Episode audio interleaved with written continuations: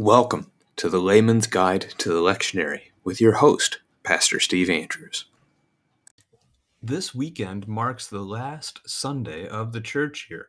So we're wrapping up year A of the three year lectionary series, and then we'll begin year B. Um, year A had a focus on Matthew's gospel, year B looks to Mark. Uh, it'll splice in a little bit of John throughout the year as you know, there's three years in the cycle and there's four gospel books. So Matthew, Mark, Luke get A, B, and C. John gets spread around. So you get a, a bit more John next year to fill in the gaps. But um, this is the last Sunday. It is a day where we focus on the return of Jesus Christ, on what paradise will be like.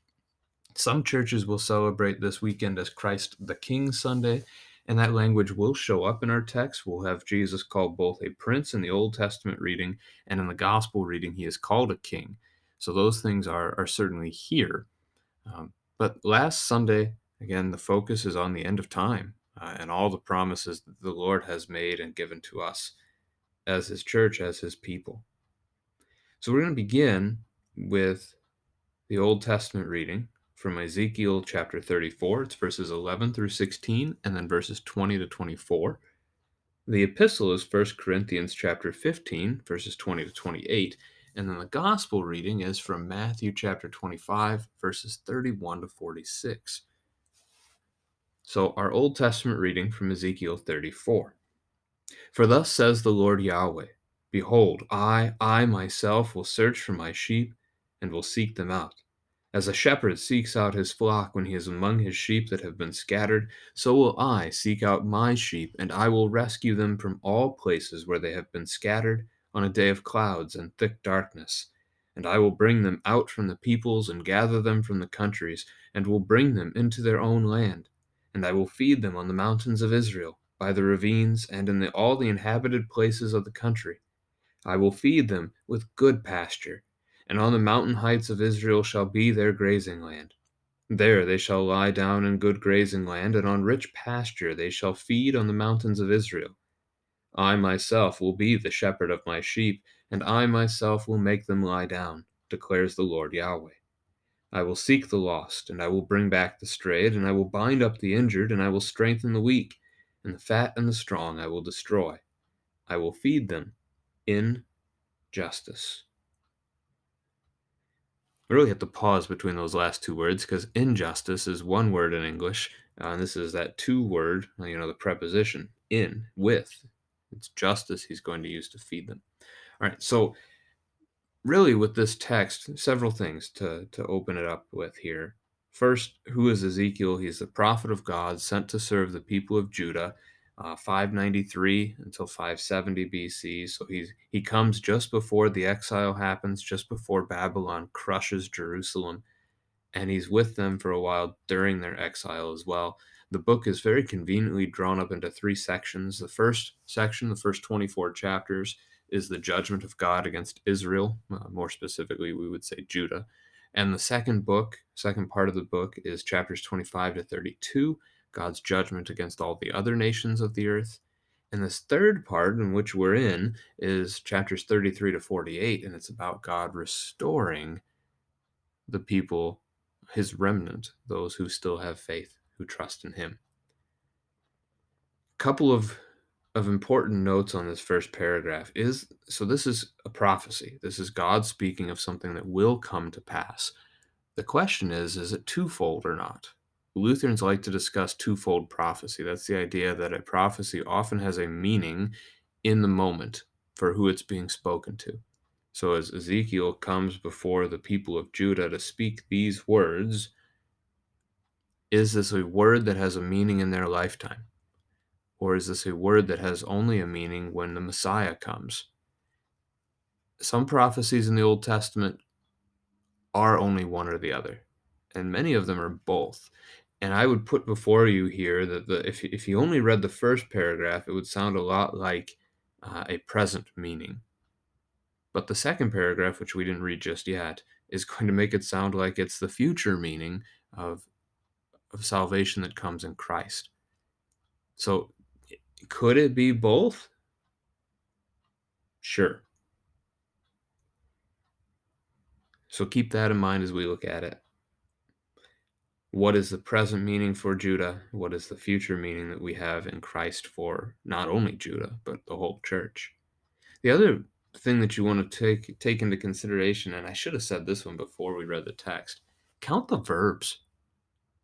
Maybe not all the verbs, more specifically the active verbs. And notice who the subject is in the sentences. I counted, what's that, 22 active verbs in the text. 19 of them are God, two of them are Israel or Judah, and then one of them is a generic shepherd that's meant to paint the picture of what God is doing. So, uh, yeah, there's some importance here on who does the verbs, and that's one of the ways, again, that, that we like to talk.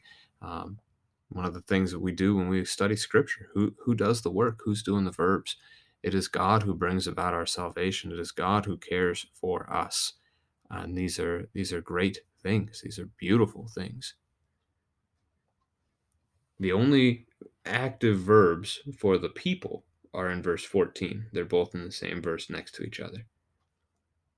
All right, as we look then at verse 11, and really this whole whole section, there is a controlling metaphor, uh, a driving image in the text. It is this picture of sheep and shepherds. We are not literally sheep, but the text refers to us that way. Um, it was using a, a picture, an image that the modern day, not modern day, the, the present day hearer, the original hearer of the text would have understood. They didn't like shepherds, typically speaking, but they they knew what a shepherd was. They knew what a shepherd's work entailed. Many of them hired shepherds. Some of them would have been shepherds. So this is understood work. It's an understood picture, and sometimes we end up having to unpack these biblical images uh, a little bit today because we just in many of our cultures and you know we think of 21st century america there aren't many people here raising sheep are there some yes do you know of any near you and that's a question most americans would probably say no they don't so this becomes a, a, more difficult picture for us, but I think it's one that's fair enough, simple enough for us to, to explain and to understand and to grasp anyway. Plus, we have this image is used throughout Scripture. It's one of the most common uh, pictures that we have, and it's picked up on in the New Testament. For example, in John's Gospel, where we learn from Jesus that he is our good shepherd. We're going to see that here in this text as well, although not, not the specific phrase good shepherd but he is our shepherd. And we see that down in the second paragraph coming up. Now, as we were talking about the verbs, look here in verse 11. I, I myself. That's called emphasis right there. Uh, God could have gotten away there with simply saying, I will search for my sheep. But he didn't. He heightens it. I myself will search for my sheep. But even that wasn't enough. I, I myself. So it's a threefold thing. A strong emphasis on who's doing this work. It is God who searches for us. It is God who rescues us, and that's a, a crucial truth uh, for for the church, for the Christian. I skipped over that word "behold." Behold is a good word to remember. It calls attention. So pay attention to this. This is important. This is the kind of thing that you have from that one little word. So God will search for us. He will seek us out. And then in the shepherd analogy there, when the sheep have gone astray, the shepherd goes after them. New Testament speaks that way as well. Jesus uses that kind of imagery in the gospel accounts. so, as a shepherd does that for his sheep, so God does that for us. He goes out for us, He rescues us. So, rescue. That means we've gotten ourselves into some kind of trouble or danger. A sheep that has wandered away from the sheepfold is in trouble. It won't know how to get back, which means it's pretty much doomed to some ill fate of another kind. I mean, it might be that they are attacked and killed by a predator, like a wolf or a, whatever it might be. It could be that they simply cannot figure out how to feed themselves. Sheep are not very bright. Um, they really aren't. Don't get offended that God calls us sheep, though. By comparison to the Lord, we are not very bright. Uh, God knows all things, um, whereas every time we learn something new, we are reminded just how much we don't actually know. And also, if we were left to ourselves and our own devices, what would we do? We would sin all the time. We would not love one another. We would not care for one another. That is our sinful nature. So the sheep is in danger from a predator. The sheep is in danger from the possibility of just not being able to care for itself. The sheep is in danger of wandering off into some other harm, like right off a cliff, bringing about their own demise. Uh, so, so are we. We are in that same position. With apart from God, without God, that is a very vivid depiction of us. We could easily get taken by a predator, like, say, the devil. We could be led astray by other false sheep that's coming up in the second paragraph. We don't know how to care for ourselves. We really don't. It's only God who can truly provide for us. So, a lot of similarities there. God will rescue us from where? All places where they have been scattered.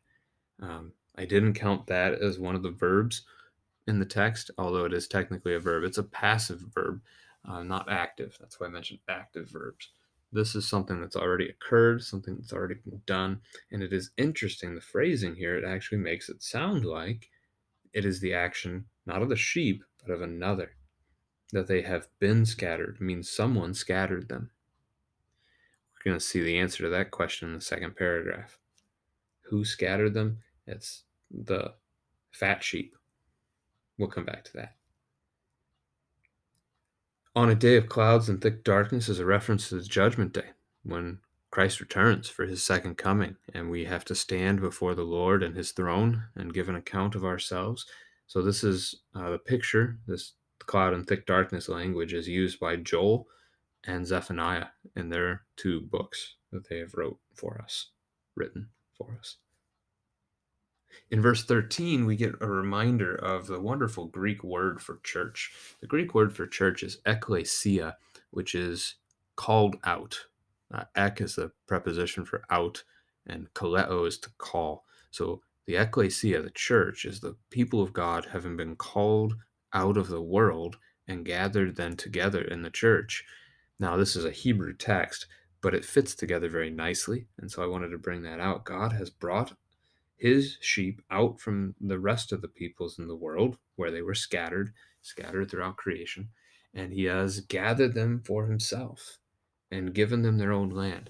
Now, if you're looking at this from the twofold perspective, you have the king of Persia, Cyrus, in 538 BC, who will free the Judahites from their captivity in Babylon, and he'll send them home. He'll let them uh, go back to the land of Judah and Jerusalem to live and to work and to worship their God. Um, so that could be in mind here. The flip side of this, as we think of today, this is a reference to paradise that God will bring us into our own land, a land that He has prepared for us, a land that He will give to us. God will feed His people. And this is important. So this is another active verb for God. He is the one that provides for us. Feed us in the mountains, the ravines, the inhabited places of the country, good pasture on the mountains, all kinds of things. I mean, the picture here is that the whole land will belong to God. So even if we were to well, it can't technically wander in the sense that we're talking about sin in that picture here. But if you just think about wandering around, you know, you can go just about anywhere.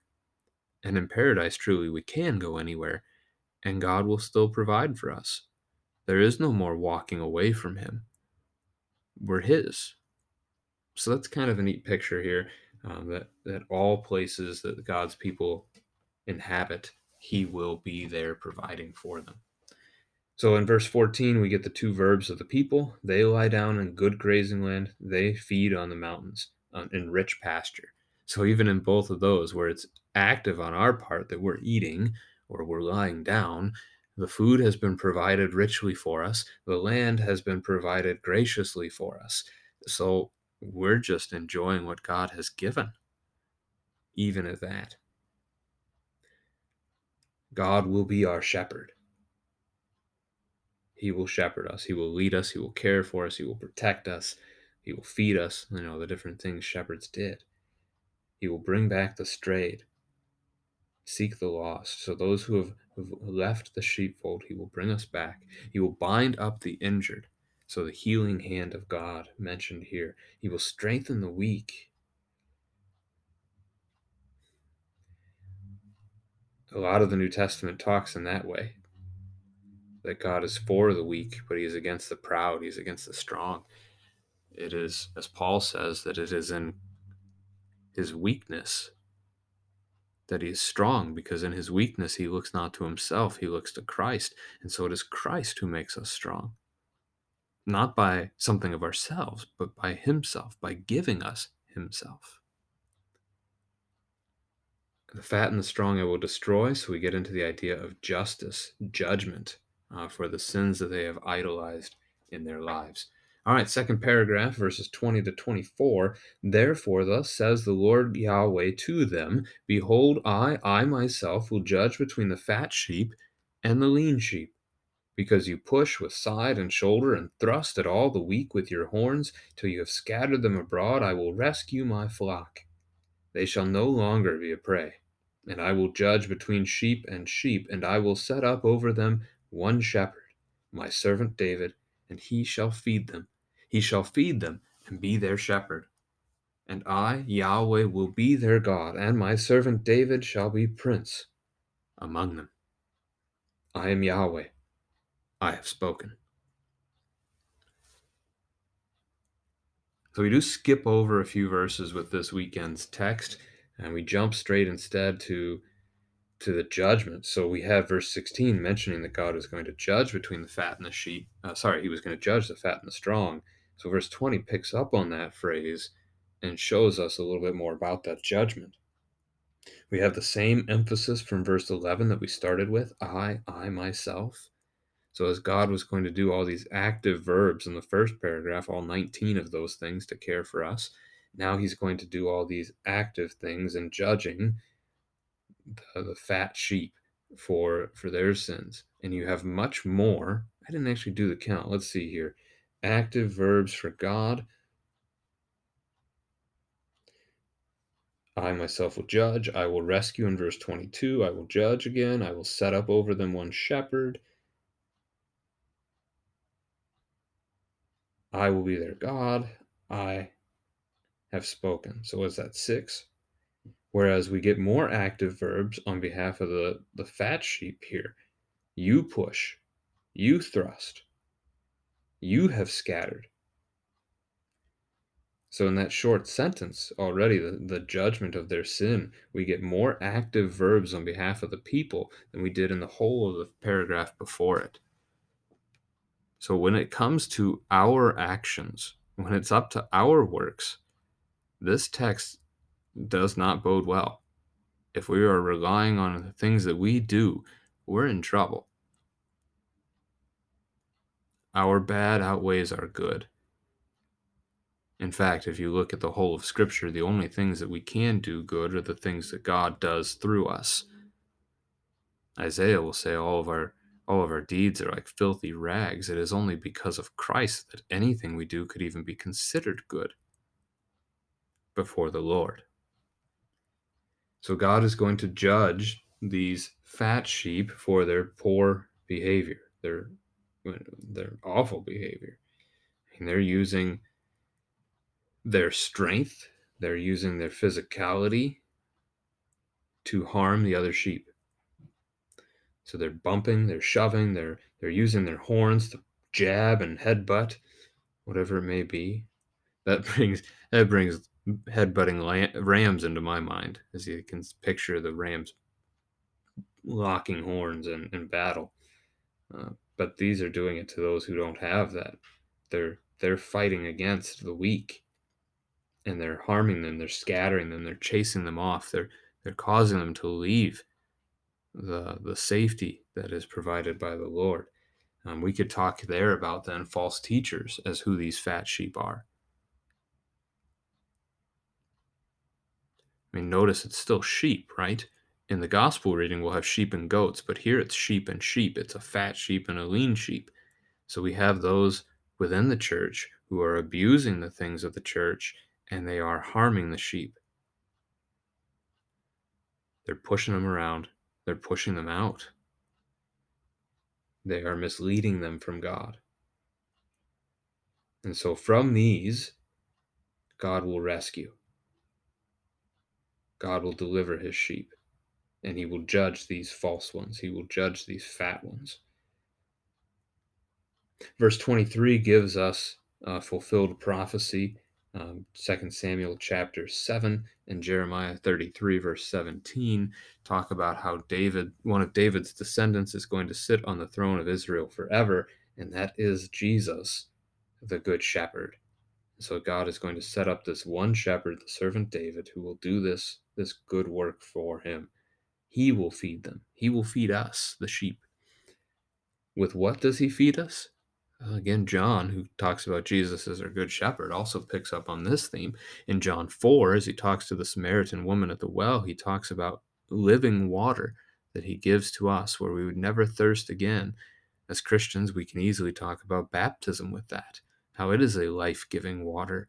Uh, we will live with God forever because of the faith that He has given and bestowed to us. And then in John chapter 6, we have the conversation around Jesus telling the crowd that they, they have to eat His body. And the crowd can't accept that teaching. They all leave Him in Mass. But we would talk there about the Lord's Supper. Christ giving us his body, his blood to eat. So we can make reference to both of the sacraments in the text right here as Christ feeds his church, as he cares for us, as he gives us even himself. He will feed us, he will be our shepherd, he will protect us, he will care for us, he will provide for us. In verse 24, God is our God. Yahweh is our God. It's one of the crucial points of Scripture. We have rebelled against him but he seeks to bring us back. He seeks to restore what we once were his. And then the shepherd, David or Jesus, uh, will be prince among the sheep. Isaiah chapter 9, verse 6 refers to the Messiah, Jesus, as being the Prince of Peace. Uh, princes are royal, princes are the heir to the throne of the king. So this this Old Testament reading then kind of picturing God the Father as the king sitting on the throne and his reign, his rule over creation then will belong to Jesus. We're going to see that actually in the epistle text as God the Father puts all things in subjection under Jesus, his son. Our epistle text is from Paul's letter, his first letter to the church in Corinth. Actually, it might be his second letter. I've heard it said pretty frequently in, in theological circles that what we have is probably actually instead of first and second, more like second and fourth Corinthians. Paul had a habit of writing to these churches, and there's some details throughout the letters that give you hints that, for example, in First Corinthians, he's written with them before. But these are the two that we have, and this is the first chronologically of the two we have, so we call it First Corinthians. And it is chapter 15 indeed. Um, it is the resurrection chapter, as it is so often referred to by the Christian church today, because this is really like the most profound chapter in all of Scripture to talk about Christ being raised from the dead. And that's a wonderful thing that we want to focus on uh, as often as we can, and especially again with this being the end of the church year, the last Sunday of the year, that focus is very much before us. in the section just before the text, I'll give you a little context here. Paul addressed the idea of what it would be like if Christ was not risen from the dead. And ultimately, that came to the conclusion of saying that our faith would be in vain, we would still be stuck in our sins, and we would be pitiable above all people because we've given our life for this, right? The teaching of Jesus is that we would lose our life in order to save it. The Christian is not called to live comfortably in this world. We are called to give up the worldly comforts around us in order to care for others and to serve others and to point them to Christ. And so, you know, you think of Paul's life as he spends, he gives up his rise to fame and power and, and even limited wealth within the Jewish community um, as he was rising up the ranks of the Pharisees quickly. He gives all that up to follow Christ. After the road to Damascus event that occurred, we can read, I think that's Acts chapter 9, somewhere around there. If it's not 9, it's maybe 8 or 10, something like that. Paul gives it all up, and then he ends up spending his future years, many of them in prison. He spent six years, likely, uh, in, in prison, in and out. He was shipwrecked several times. Lots of lots of different times he was he was harmed, um, beaten for for the things he was preaching and teaching. We are pitiable. We are the most pitied of all if Christ is not raised that's the the aim of the the previous section. Paul could have had worldly gains and he gave it all up. He calls it in one place skubala. Um, that was in his Romans letter. He calls it that, and that's basically the Greek word for poop. Um, so he treats it all as as skubala. He treats everything he had before as being worth nothing compared to the surpassing worth of knowing Christ and Him crucified. And so that's the goal uh, not the goal. That's the the conversation that leads into our opening opening of this reading for our weekend. This is just one paragraph, so we're going to read the whole text and then unpack it. But in fact, Christ has been raised from the dead, the firstfruits of those who have fallen asleep. For as by a man came death, by a man has come also the resurrection of the dead. For as in Christ, for as in Adam all die, so also in Christ shall all be made alive. But each in his own order Christ the firstfruits, then at his coming those who belong to Christ. Then comes the end, when he delivers the kingdom to God the Father after destroying every rule and every authority and power. For he must reign until he has put all his enemies under his feet. The last enemy to be destroyed is death. For God has put all things in subjection under his feet. But when it says all things are put in subjection, it is plain that he is, expe- he is accepted who put all things in subjection under him. When all things are subjected to him, then the Son himself will also be subjected to him who put all things in subjection under him, that God may be all in all. So, again, coming off of saying, what would it be like if Christ wasn't raised? Paul then spe- specifically says it. In fact, Christ has been raised from the dead. It's not a false lie that we've made up. It's not a myth that you've just heard from somebody else. This is a truth. It is a reality. It actually happened. This is one of the battles that we fight as Christians 2,000 years later our culture, especially this American culture we live in, likes to deny the historicity of Jesus, that he was an actual human being that lived in this creation.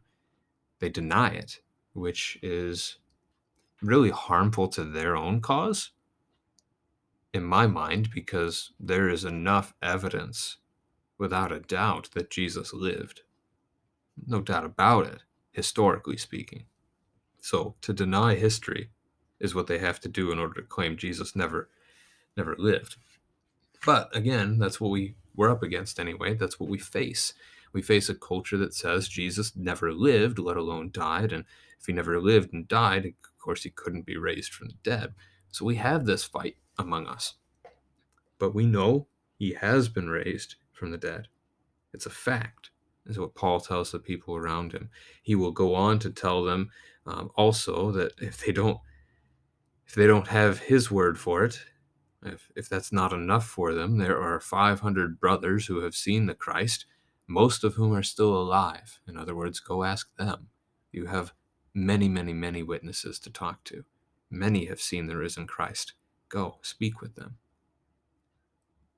In fact, our historicity uh, on this text is so good on the idea of the Easter morning resurrection of Jesus.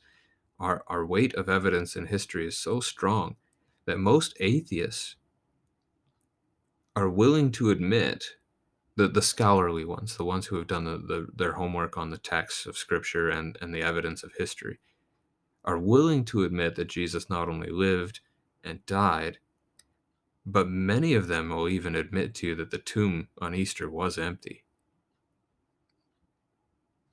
And that they they can understand that a risen Christ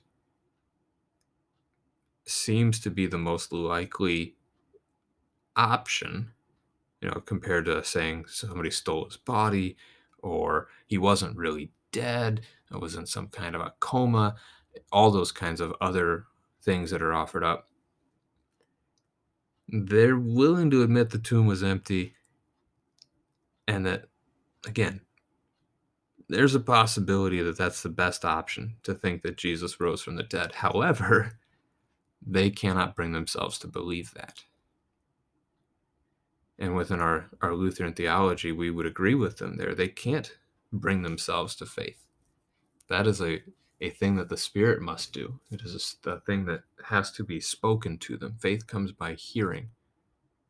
And so it is my prayer for those those who are in that position, however many that may actually be, that the Christians who are around them would speak the word of God and that the Spirit would work in their hearts uh, to, to give them faith, to give them repentance, and to bring them into the kingdom to be with us forever.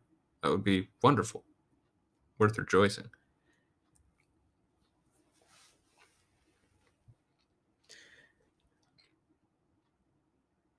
Now, where are we in the text? Christ has, in fact, been raised. That's our faith. That's where our faith comes from. If Christ isn't raised, there's no point to any of this. But because Christ is raised, there's a point to everything. This is where our hope lies. This is why, as a Christian, we can endure anything the world throws at us because we know what's coming. We know that Christ is risen, and because he lives, we live, and we get to live forever. So I can endure whatever suffering the government may choose to throw at me. American culture, we've lived in a time of comfort, but many Christians don't. And it's possible we won't before too much longer. And that's okay because Christ lives. We will live. He suffered for us. And when we suffer, it points us to his sufferings. It reminds us of who he is and what he's done for us. All right, we gotta keep we gotta move before beyond verse 20a. Um, we've spent all of our time there so far. So Christ is the first fruits.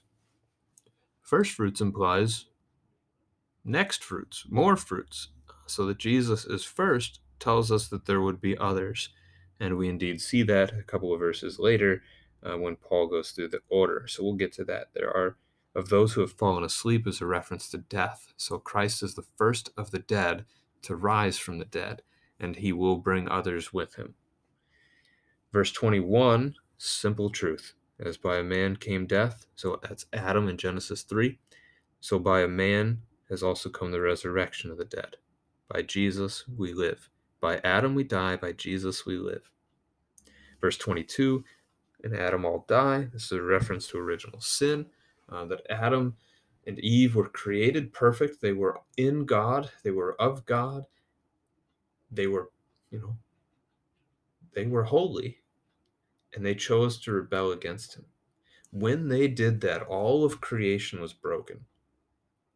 They fell from that perfection that God had made them in. And because they fell from it, every child born to them and to that family tree, and we're all part of Adam and Eve's family tree, every person born into that family tree exists in that state of being separated from God. And even I said born, we could say conceived. Every conceived child in the history of creation, except for Christ, is conceived as a part a part of the brokenness. We we begin in rebellion against the Lord, and it is he who has to call us out of that rebellion and back to himself.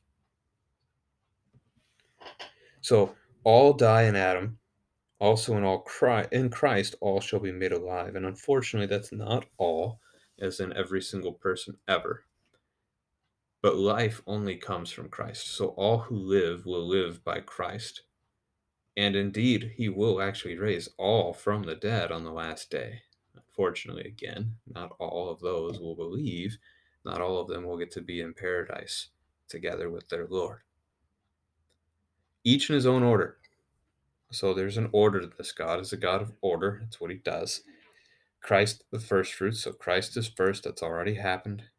Then at his coming, so when Christ returns, all those who belong to Christ will be brought to life with him. We get this elsewhere in Scripture. For example, 1 Thessalonians chapter 4, verses 13 through 18, which we had as our epistle reading two weeks ago, talks pretty specifically about this as well. Christ will return, and he will take us to be with himself. The dead will rise from the dead, and those who have yet to die will simply be gathered together. And then comes the end. And Jesus will deliver the kingdom to God the Father. So he has he he has broken into creation to take creation back. I mean, again, we've mentioned the fall in Genesis 3. When when God created the world, he entrusted it to Adam and Eve. Adam and Eve broke his law. They rebelled against God. They sinned against God. They took that creation that he entrusted to them and they broke it. They gave it to the devil. They entrusted it to Satan's care with their sin by allowing his deception to stand. Jesus, as our Savior, does not come to save us from the Roman Empire, as so many Jewish people thought at that time. No, he comes to save us from the reign of, of the devil. He comes to save us from sin and from death and from Satan. And by doing so, he is reclaiming the creation for the Creator. And he's returning it to God the Father, um, which is a wonderful thing. Another example of, of the forfeiture of creation is 1 Samuel chapter 8, as God, um, well, the people rebel against God. They want, they demand a king. They no longer want God to be their king. They want a person to be their king. And so they cast God off. Uh, they cast off God as being the king of the kingdom. And so Jesus again restores all of this to the Father. Jesus destroys every rule, not just some, every rule, and every authority and power. And we do well to remember all authority in creation comes from God anyway. But any human institution, any any worldly power, and that includes also then the devil and his forces. Christ has overcome them all. They're all sinful even the best human government you can ever fathom is still sinful. It's still destructive. It's still part of the curse because we rejected God. Had we not rejected God, we wouldn't have a government. God would be our king, and that would be it. So Jesus destroys every earthly rule and authority and power. Verse 25 might strike you as a little odd that Jesus must reign until God has put all enemies under his feet. Um, the reasoning is going to be verse 28, where the Son is then subjected to him. So Jesus reigns as king in the current time. Even now, Jesus is reigning as king. He's restoring the kingdom to the Father. And when finally all enemies have been placed under his feet, the last enemy is death. Death is not fully defeated yet. Christ's second coming brings that about. At that point, Jesus returns everything to the Father. So we read in verse 27 that God has put all things in subjection under his feet. That's Matthew 28 18. Where Jesus says that he has all all authority in heaven and on earth has been given to me.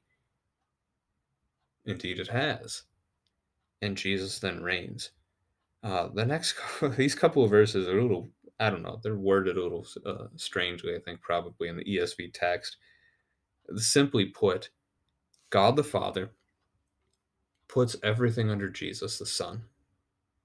Jesus is in charge of everything except for God the Father himself. So the Father entrusts all of creation to Jesus. Jesus then as he is is finishing this good work as he is finishing the reclamation of the kingdom for the father jesus will then be placed under the under the father as well he's never really left that position but paul's emphasizing it here subjected to him who put all things in subject to him so jesus will be subject to god the father forevermore it's important for us to see and to recognize that even in the Trinity, there is hierarchy. Right? American history, especially the last couple generations, has really despised hierarchy. And you could say that too back in the 18th century when they rebelled against the British Empire. Anyway, um, British monarchy, whatever. You have the the movements in the 50s, 60s, 70s that showed the the rebellion against government, against man, uh, I mean, that's all they, they called it too, right? Uh, Got to bring down the man. Who that man was differed quite a bit depending on who you talked to. Anyway, hierarchy is actually something of God. It's in the very nature of God for there to be a hierarchy. And the rest of Scripture speaks this way as well. I mean, we look at creation and we see something like in Ephesians 5, where we learn that the husband is the head of his wife, even as Christ is the head of his church. It's not that hierarchy is bad, it's our sinful rebellion against God that's bad. And so husbands have have you know in many ways, not just physically, but in many ways, husbands have been terrible husbands. They've abused their brides. They have not loved their brides by serving them as Christ calls them to do. So it's not that the hierarchy is bad, it's that we're sinners and that we're bad and that we need to be rescued from this. We need to be delivered from sin and from death and from the devil, and we rejoice because we have. We have been. Christ has done it. The text ends that God may be all in all. That's a really poor choice of words for um, those who are in romantic love with one another. They might call they might call their significant other their all in all. I mean, this is a reference to the idea that nothing else matters. I mean, apart from God, nothing else matters. If we if we are apart from God, it is suffering for forever. Mean, God is is the only thing that that counts. He's the only one that matters. And then we as his children, we're part of a family together. He brings us, He gathers us to Himself, and together we get to be with Him. We get to serve Him. Uh, God is all in all. Kind of the point of that phrase. That brings us lastly to our gospel reading, which is from Matthew chapter 25, verses 31 to 46. We've spent the last couple weeks in Matthew 25 together, and looking at first the parable of the ten virgins, which is a parable of judgment, uh, looking at the idea that you would have these ten virgins, five of them prepared and waiting for the groom to come back, and five of them just kind of going about their business, not prepared for when the groom would arrive. That's a parable about keeping our eyes fixed on Christ, being alert at all times, always being ready that Christ may return even yet today. The second parable, and after doing this Bible study with you all, I ended up preaching probably differently on this text. Um, so we, we normally consider the second parable of the chapter to be a stewardship text. And I ended up breaking it down in my sermon last weekend as being a text of judgment, just as the first parable was. So Jesus, as the so it's the parable of the talents. Jesus about to go on a journey. He's about to ascend into heaven. entrusts his disciples, the servants in the text, with the gospel, with the mission of sharing the good news, making disciples of all nations, being his witnesses in Judea and Samaria and to the end of the earth. So Matthew 28, 19 and 20, Acts chapter 1, verse 8. Um, and so the the parable then ends up being a judgment parable as well. You know, as you look at the third the, the third and worthless servant, what made him worthless wasn't that he was a bad steward. It wasn't that he squandered the money or did something awful with the money. It was that he didn't he didn't go on the mission. He didn't do what the uh, the well Jesus. He didn't do what the master, what Jesus gave him to do. So the parable really invites us to consider whether or not we actually are part of the mission of God. Are we doing the work? Are we sharing the gospel? Or as Jesus says elsewhere, when the Son of Man returns, will he find faith on the earth?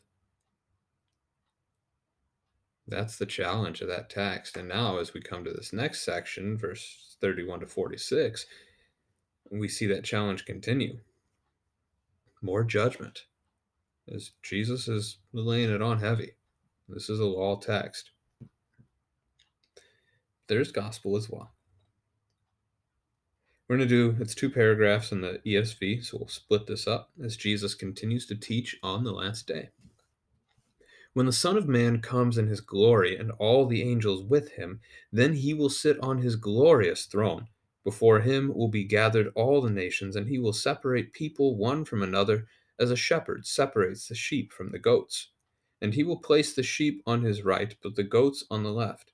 Then the king will say to those on his right, Come, you who are blessed by my Father, inherit the kingdom prepared for you from the foundation of the world. For I was hungry, and you gave me food. I was thirsty, and you gave me drink. I was a stranger, and you welcomed me. I was naked, and you clothed me. I was sick, and you visited me. I was in prison, and you came to me. Then the righteous will answer him, saying, Lord, when did we see you hungry and feed you, or thirsty and give you drink? And when did we see you a stranger and welcome you, or, or naked and clothe you? And when did we see you sick or in prison and visit you? And the king will answer them Truly I say to you, as you did it to one of the least of these my brothers, you did it to me. So there's a clear connection between our Old Testament text and our gospel reading. Uh, the idea of the separation of sheep from sheep or sheep from goats here with this text um, certainly brings these things together. Those are references to Judgment Day that we see in the text. So, verse 31 begins by referencing Christ's second coming when the Son of Man comes in his glory. And he doesn't come alone at the second coming either. Matthew 25 specifies he's bringing his angel army with him. All the angels. I have no idea how many that will be, but elsewhere in Scripture, I think it was back in Matthew 13, when Jesus is telling the parables and gives the explanation for the parable, um, parable of the sower. Hmm. Should have looked that one up. But Jesus is explaining his parable, and he goes on on to say that the reapers, the ones who harvest, are going to be the angels. And so this is actually this is the parable of the weeds. This is the one in Matthew 13 where you had the master planting his good seed for his crop and then the enemy comes in overnight and sows bad seed and Jesus unpacks that to explain okay, who is who? Who is the, what's the good seed? What's the bad seed? Uh, good seed are the disciples of Christ, the bad seed being the, the unfaithful. Uh, the enemy is the devil, the master is God. Um, the disciple, the servants of the master offer to to take up the, the the weeds, the darnel, at that given time, and the master says, "No, let it let them grow together." And at the time of the harvest, when the reapers go out, they will gather. They will take the the weeds the, the darnel and they will destroy those and then they will gather the, the harvest into the barn so the angels are the reapers and the barn is paradise i don't jesus doesn't actually say that last one but it's easy easy for us to fill that one in at this point in understanding the parable. So that's helpful. Certainly connects here as Jesus brings his angel army with him. They've got a lot of work to do. They're servants of God, they do what he gives them to do. And at that point, Jesus sits on his glorious throne and he does so for judgment. We see in verse 32 that all nations, so all people will be gathered before Jesus. We all must give an account of ourselves before the King. And when we do, the judgment occurs. There is a separation the sheep and the goats. Those on his right who are faithful, those on his left who aren't. Now, with the mentioning of right and left, I'm wondering if that has an impact on the, the Lutheran teaching of the two realms uh, most people refer to it as the two kingdoms. On God's right hand, his right hand realm, is the idea that he works through the gospel. He works salvation on the right hand. On his left hand, he works through the law. He works through, for example, the government and the order of structure of civilization um, to help keep creation in check, I guess you'd say to stop creation from spiraling into complete and total chaos, God keeps order with his left hand, but he saves with his right hand. Wonder how well that fits here, uh, that it is the law that judges. And so his law and his order on the left hand has, has brought about judgment on those who did not believe, but his right hand, the sheep on the right, they're saved. It's interesting to at least consider, and it gives us a chance to talk about the two realms. So that's never bad to do either. Now, in let's see, that brings us to verse 34. The king says to those on his right, so he says to the sheep, he invites them to come. We saw this in the previous, the parable of the talents, where the master said to the faithful servants who had who had made more talents, um, they had participated in the mission, they had given the gospel that was entrusted to them, they'd actually shared with others. The Lord looks at them and says, well done, good and faithful servant. Enter into the joy of your master. The idea of invitation, of coming into the master's house, and we have it here as well in this next statement, although this one really isn't a parable anymore, doesn't fit the kind of parable definition. Um, even though he stays with an analogy, still using sheep and goats, just like we saw in the Ezekiel text. So they are invited in to the kingdom which has been prepared. So this is paradise. Well, I don't know that we want to say the kingdom in this particular spot would be a reference to paradise. Although certainly they're connected. But this is the kingdom. This is the reign of God, uh, is the language that's used in Matthew's gospel. This is God's reign over his creation. So he's inviting them into his reign to be a part of that as we are, we think of ourselves as being co-heirs of Christ, as we read elsewhere in the New Testament. So they this kingdom of God, his reign over creation, has been prepared from before the foundation of the world. And that's an impressive statement. What all God knew from the beginning. And he's he's um omnipresent everywhere. He's omnipotent, omnipotent, all powerful, and he's omniscient uh, science refers to knowledge, so he's all knowledgeable, all knowing. Even before God created the world, he already knew all things. Thousands of years ago, he knew you already. He already knew how many hairs would be on your head at this very moment. He had them numbered. He knew that we would rebel against him. He knew that he would have to send his son Jesus to save us. And he knew he knew that we would inherit the kingdom. It's really neat to think about. It's challenging to think about as well. Lots of people, when they think about that, end up asking, well, why, if God knew this, why did he go ahead and do it anyway? And quite honestly, I think that's a question we cannot answer. The scriptures never tell us why God created creation. They do tell us why he created man. Adam and Eve were created to care for creation, but we don't know why he created creation. So we got to be a little cautious there. Uh, educated guesses are often made in that conversation, but we, we need to acknowledge them as that, that they are guesses. and just be okay to leave it at that. So that's where I'm going to leave you today. You can put it on your list of questions to ask God when you get there. Um, my list is long. I I guess I don't need to write it down. I was going to say I should write it down somewhere, but there's no point. Uh, God knows my every thought. Uh, and so God can clue me in if he wants to. All right. Verse 35 and 36. God is going to, Jesus is going to break down what it looks like that these ones, these, what made these sheep instead of goats? What did they, what is the property? What is the characteristic of a sheep? And what we're going to see is a description about loving your neighbor, being generous, being hospitable.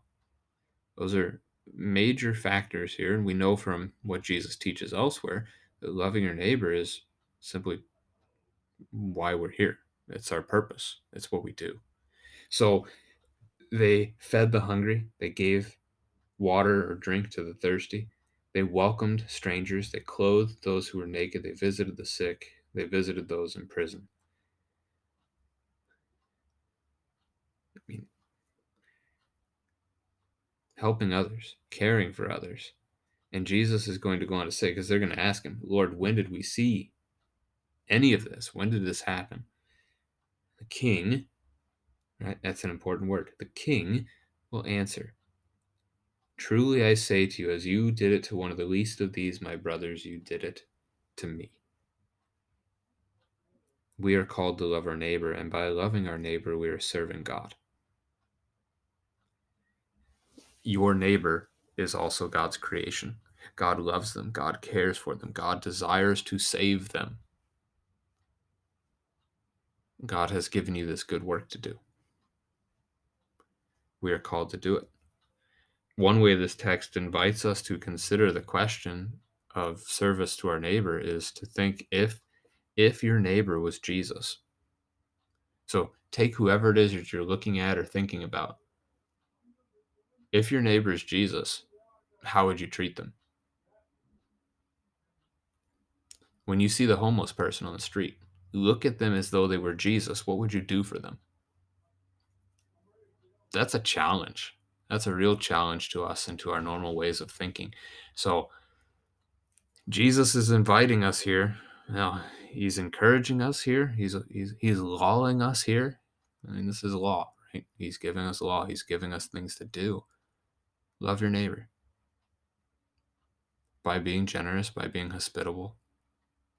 Those are important things. there was a research study done by the Barna Group in 2017 uh, that looked at the idea of, you know, okay, so we've got children who, when they grow up, remain in the church. Retention is a big church problem. Everybody knows it. It's all across the board in every denomination of Christianity. We have trouble retaining people as they grow up. So the ones that stayed, why did they stay? What do they have in common? And they found, they were surprised by this finding. Hospitality was one of the biggest indicators of a child staying in the faith as an adult. Regularly inviting people into your home, involving them in the life of your family Playing games together? Sure. Eating meals together? Sure. Studying God's word together? You know, doing devotions, praying together? Sure. All those things. Invite others into the life of your family. Hospitality is a big part of the people of God. It has been for, for generations, long before us. Uh, so that's an encouragement to you. Uh, it's an encouragement that we see in this text, certainly. The second paragraph is just much the same language, flipping it around though. Verse 41 to 46 Then he will say to those on his left, Depart from me, you cursed, into the eternal fire prepared for the devil and his angels. For I was hungry, and you gave me no food. I was thirsty, and you gave me no drink. I was a stranger, and you did not welcome me, naked, and you did not clothe me, sick and in prison, and you did not visit me. Then they also will answer, saying, Lord, when did we see you hungry or thirsty, or a stranger, or naked, or sick, or in prison, and did not minister to you? Then he will answer them, saying, Truly I say to you, as you did not do it to one of the least of these, you did not do it to me. And these will go away into eternal punishment, but the righteous into eternal life. So these are the goats on the left. They are being cast out. They are being told to depart from God. Um, and they're being sent to hell. Now, it's important to note there in verse 41, we learn that hell, the eternal fire, was not prepared for the de- was not prepared for man. It was prepared for the devil and his angels. That's who God made it for. Unfortunately, um, we choose oftentimes to to jump in it ourselves by rebelling against God, and here, as Jesus explains, by choosing not to love our neighbor. This is the whole second table of the law. First three commandments are about loving God, love your neighbor, love love the Lord your God. You shall not have any other gods before me. Not misuse the name of the Lord. And we should remember the Sabbath day. One through three. Those are all about loving God. Four through ten, starting with honor your father and your mother. Those are all about loving your neighbor. Do them. That's the encouragement of this text. Do them. And do them for the least of these in the Old Testament, that was a reference to widows and orphans and sojourners. A sojourner was somebody who was not from your land. Uh, they were wanderers, they were passing through. We are called to care for all of those around us. Love your neighbor. And the goats did not love their neighbor. And so the same patterns of language are here, the same same tasks that got done before are here left undone. Um, so very same similar. The one difference is um, they sum up all the all their non-works. They said, "When did we not minister to you?" Ministry is uh, the, the English word ministry is the Greek word that is also translated as serve. To minister to or to serve someone are, are essentially Greek, the same words. So we can treat them as synonyms then in English. When did we not serve you? When did we not care for you? When did we not do these things? Whatever you did not do for the least of these, you didn't do for Jesus. That's a biting word of law, without a doubt. It cuts, it cuts hard. Uh, and the Christian then is the person who seeks to love their neighbor.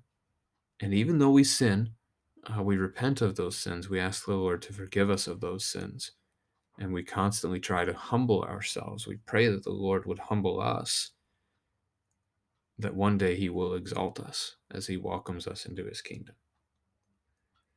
The chapter ends, the verse ends, this passage with verse 46 that some go to eternal punishment, but the righteous into eternal life. And our righteousness is from Christ. It's not even ours, it's his. He gives it to us. It's not my perfection, it's His perfection. He fills us with His goodness, He fills us with His rightness, righteousness. He makes Himself ours. The Bible, the New Testament specifically, talks this way several times that there is no life apart from Christ. So all the dead are raised. The faithful are raised to life that never ends. Those who weren't faithful are raised to punishment that never ends. And so it's interesting to note the distinction of those words. And we're thankful that the promise of life is there for us, that Christ has blessed us in such a way as inviting us to be a part of his kingdom and his family. And it is our prayer as the church that our neighbors would come to know him as well, and that they too would be raised then to eternal life.